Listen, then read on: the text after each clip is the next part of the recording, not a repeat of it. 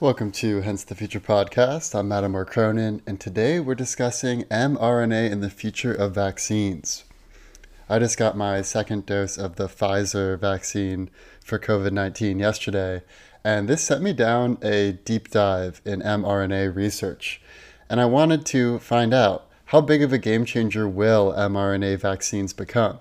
Will they prove to be effective not only against COVID 19, but also against HIV, malaria, tuberculosis, and even cancer? And are there any downsides to mRNA vaccines? In other words, are there any reasons to believe that there are short term or long term side effects that we should be wary of? We're going to get into all of this in today's episode. And let's first start with the basics. What are mRNA vaccines and how do they compare to traditional vaccines that we've had in the past? The first ever vaccine that we know about occurred in China sometime between 200 BC and 1000 AD. And we have a record of Emperor Kangxi, who had had smallpox as a kid, and when he became an adult and became emperor, he took the steps to have his own children inoculated against smallpox. And the way he did this is he would grind up the scab of a person who had smallpox into a powder and then blow that powder into his kid's nostrils. And the reason this was effective and safer than the way you normally get smallpox is because normally you get smallpox from the moisture droplets in an infected person's breath that then comes into your system. And that's a very live culture. So it's very infectious. And there was about a 20 to 30% death rate if you got smallpox the normal way.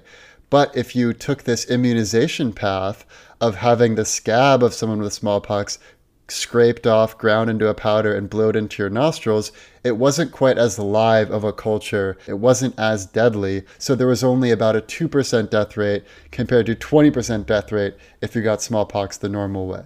Fast forward to England in 1796, the next great leap in vaccinations, where an English doctor, Edward Jenner, discovered that cowpox, a less deadly version of smallpox that infects cows, could confer immunity for humans without the same sort of risk that you would get if you used the actual human smallpox version of the virus. And he discovered this because he noticed that milkmaids in their town seemed to get a mild sickness from dealing with the cows, but then afterwards they were immune against smallpox that was ravaging their town and killing a lot of people. So this doctor took a sample of the scab of cowpox from the cow's udders and took this fluid and basically scratched it into people's skin.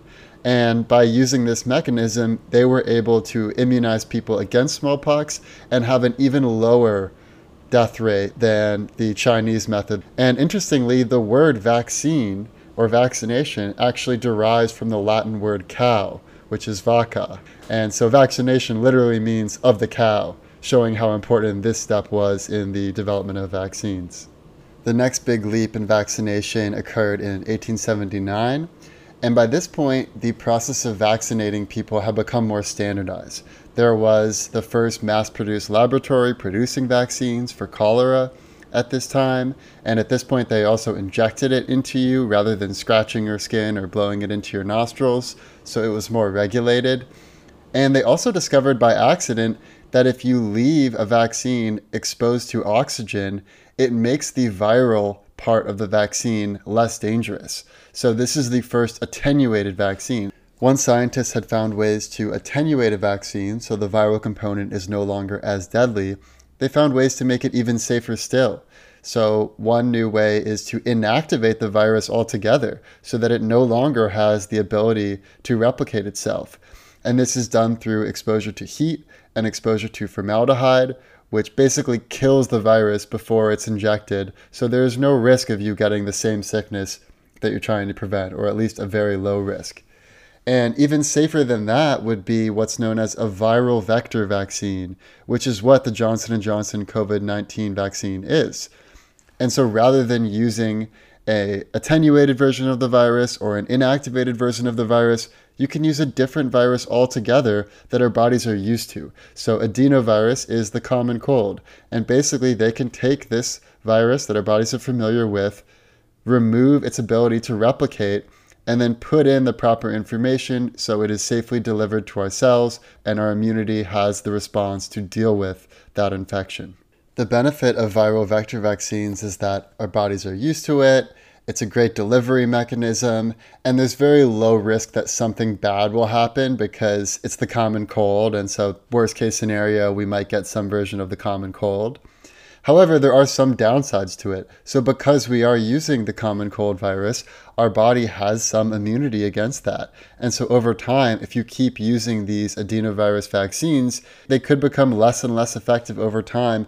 The other downside to viral vector vaccines like Johnson & Johnson's is that it takes a while to develop. It's not as quick to develop as an mRNA vaccine because you need to combine some genetic information for the spike protein of COVID 19 with the adenovirus, and then you deliver it. Whereas with mRNA, you only need the information for the spike protein. You don't need to carry around all of this adenovirus samples and worry about that aspect of it. Now that we've set the stage for types of vaccines up until the present, let's talk about mRNA vaccines specifically.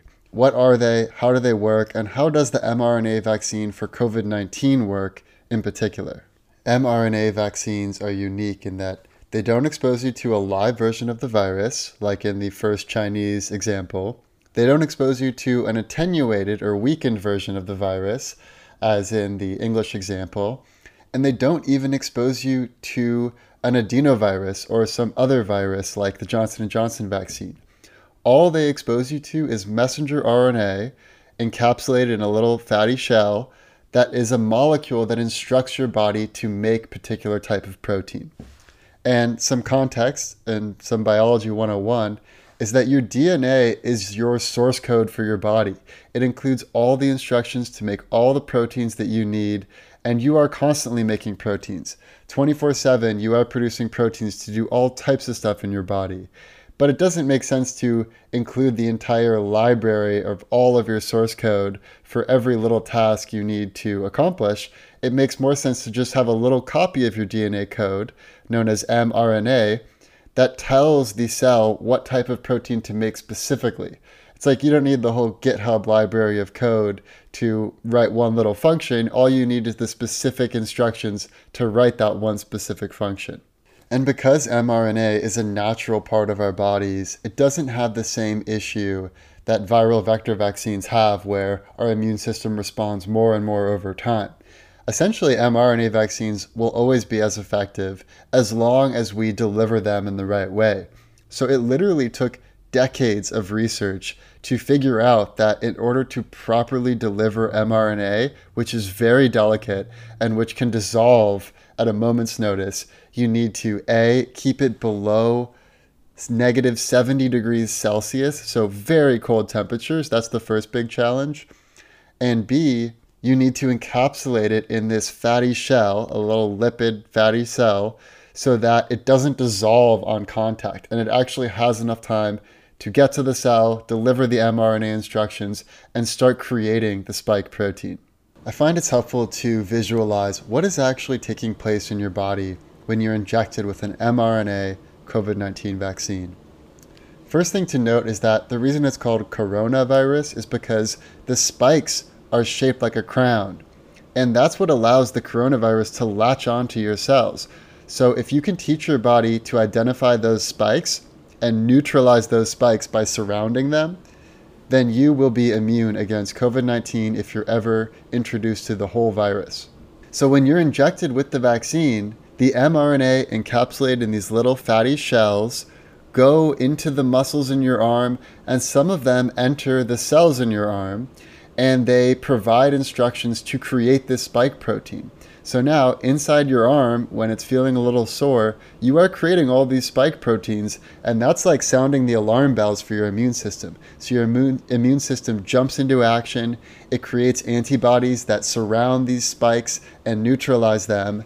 And over the next two weeks after you've been vaccinated, your body is producing more and more of these antibodies so that you are ready if you're ever exposed to a similar spike protein in the future.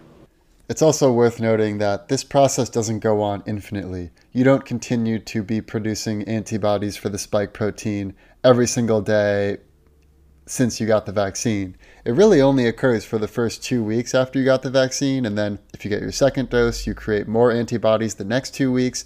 But after that, if you're not exposed to spike proteins in the wild or through a vaccine, your body will no longer see it as a top priority. It already has some antibodies that are ready. You might have other pathogens your body is dealing with.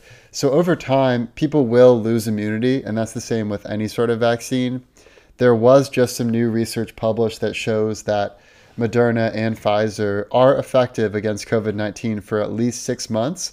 But when you look at multiple years out, 10 years out, 20 years out, you probably would lose immunity at that point because your body is always creating proteins and it's always creating antibodies and responding to what's happening in the environment.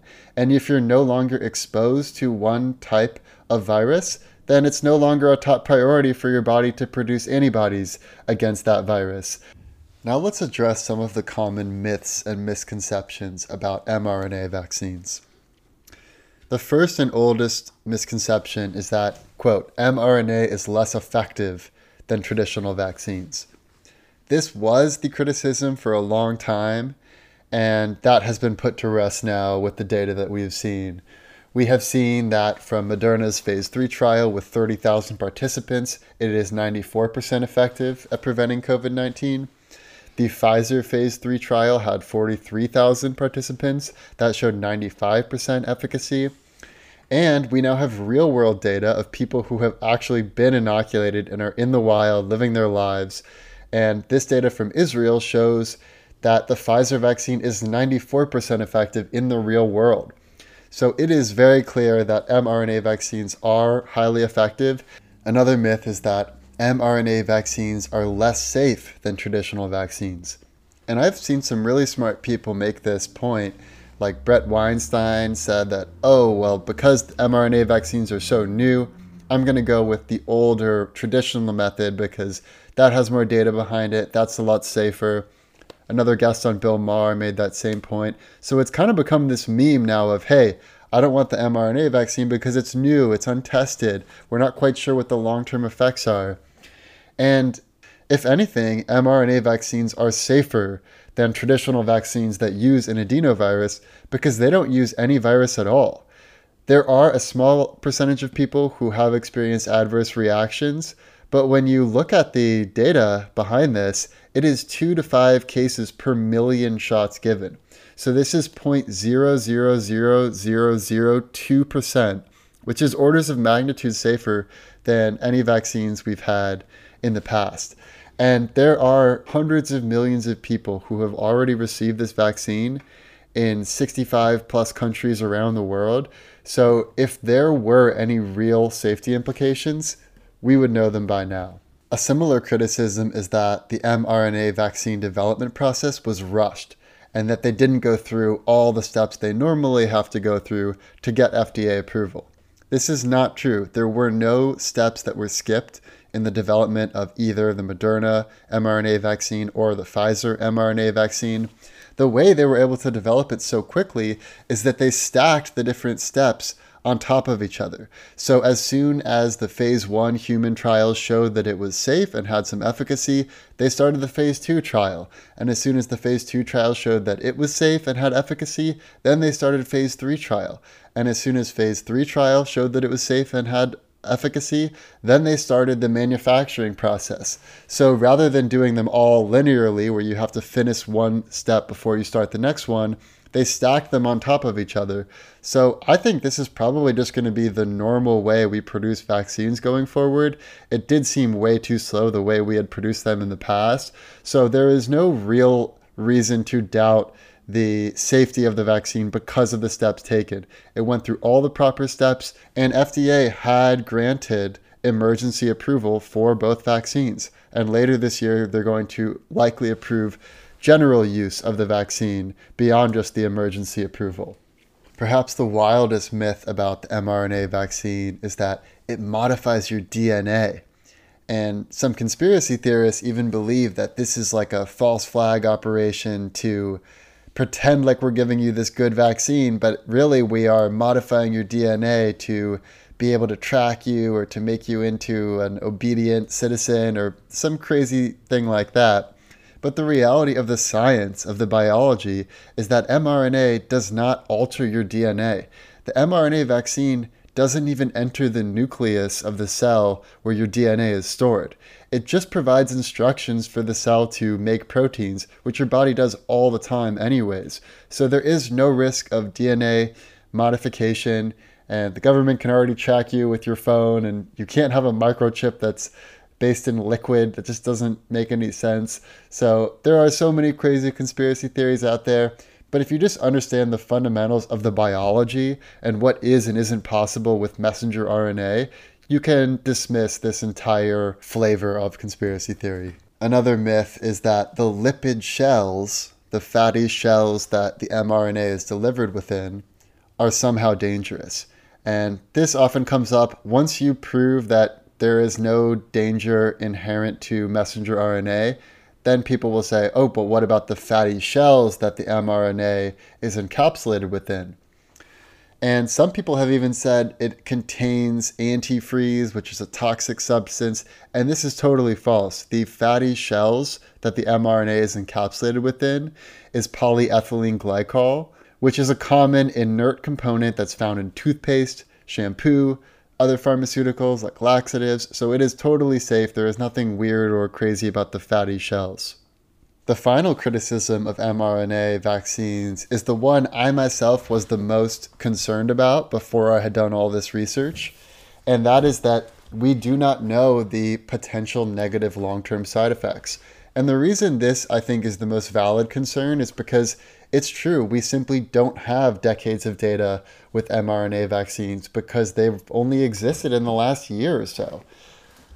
However, when you look at the history of vaccines and the dangerous side effects that sometimes appear, they pretty much always appear within the first two months. And that's why the FDA requires two months of data before they would approve either mRNA vaccine. And we now have far more than two months of trial data. And we now have three plus months of real world data of people who have been given this vaccine. The other thing that's just useful to remember is that your cells replace themselves many times over throughout your life.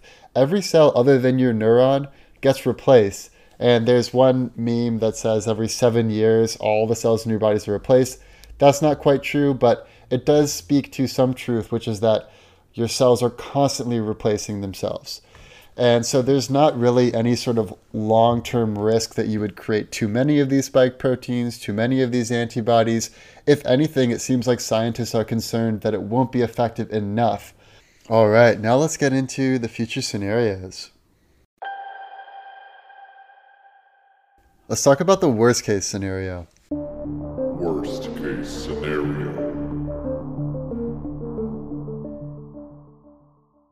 The worst case scenario in my mind is that progress stalls after the COVID 19 pandemic subsides because we were all so focused on figuring this problem out when the pandemic is front and center in everyone's minds. But one concern I have is that once people are back to work, people are mingling, it's summer, everything is great again. I wonder if we will no longer have as urgent a need to keep making these types of discoveries and all this progress and developing vaccines as quickly as we know we can now. The other concern I have is inequality of vaccine distribution. America has vaccinated a large portion of our population, but many other countries are having a tough time. Even Canada's having a tough time. It's even more difficult for people to get vaccinations in places like Africa. And this has also side effects of if there are some places where there is not enough vaccination, those are places where the virus can mutate. And it is possible in the worst case that the virus mutates so much that our vaccines are no longer effective against them. So imagine if the spike protein mutates so it's a different shape, and therefore our current vaccines aren't effective at neutralizing it. If this happens, it would be bad. We might see a, a new spike of cases and deaths. But because mRNA vaccines are so quick to develop, I feel pretty confident that we would be able to respond. These companies would come out with a new vaccine based on the new variant, and we would be able to deliver effective treatment. Now let's get into the best case scenario. Best case scenario. The best case scenario is that not only are we able to effectively eradicate COVID 19, but we're also able to vaccinate people against HIV, malaria, cancer, uh, tuberculosis, all types of viruses. We could almost get to the place where we can treat viruses as well or better than we can treat bacterial infections with antibiotics. And this has kind of been one of the challenges throughout history is that we've had pretty good effective treatment against bacterial infections, but not against viruses. So mRNA vaccines could open up the floodgates of all types of treatment. In fact, there are already some being worked on right now that I'll mention. One is an HIV vaccine using mRNA. The phase one trial has already been completed. There was success. And so now Moderna is working on this. And part of the tricky thing about HIV is that it spreads rapidly throughout your body and it targets the exact immune, immune cells that are meant to neutralize the virus. So, the breakthrough with mRNA vaccines for HIV patients is that we can instruct the cells in your body to produce what are called broadly neutralizing antibodies, which have been found among the survivors of HIV. Researchers are also working on a malaria vaccine using mRNA, Malaria is one of the deadliest diseases on the planet, and it's really good at disabling the host's immune system, much like with HIV. And so the proposed mRNA vaccine would disable the malaria's ability to disable our immune system so that our immune system can take care of the malaria. There's also mRNA cancer treatment being developed by BioNTech, and they are developing a customized mRNA solution where you start by taking a sample of the cancer tissue from a patient. Then you create an mRNA sequence that trains your immune system to target the specific genetic markers of that cancer. So, this is almost like a combination of gene therapy and mRNA therapy. So, in the best case, not only do we make tremendous progress with mRNA treatments and we can snipe down all of these various viruses, we also make progress with the science of aging and countering the effects of how the cells in our bodies age.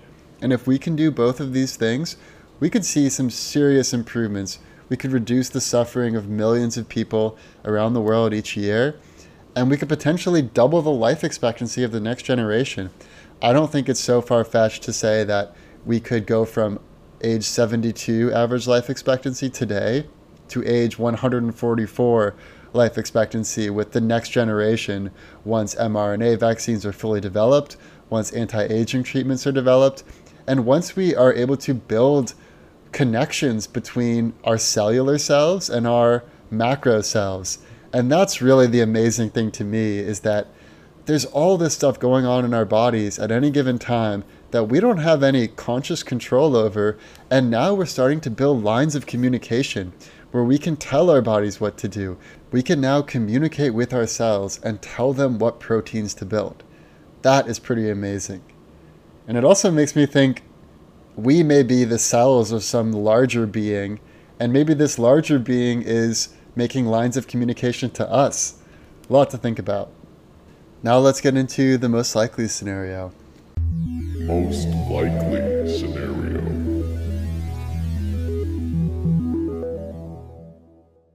The most likely scenario is that progress doesn't happen linearly.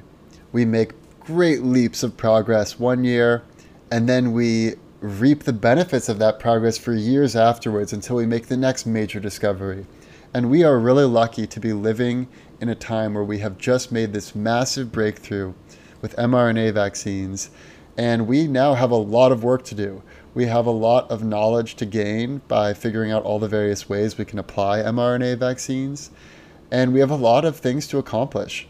So now that mRNA has been proven to work against COVID 19, it seems most likely to me that it will also work against a host of other viruses. So we are living in a boom time for biology, for medical science, and ultimately, I think this gives everyone more confidence in our ability to respond to dire situations, and it allows us to live with less fear. I can't wait to enjoy this summer, be outside, be with people, start traveling again.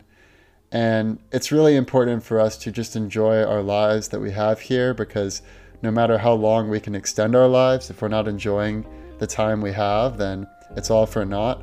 So I would like to thank all the scientists and researchers who have spent so many countless hours working on these types of problems, and I can't wait to see what the future brings us next. What has happened? Thank you all for listening, and I'll see you next week.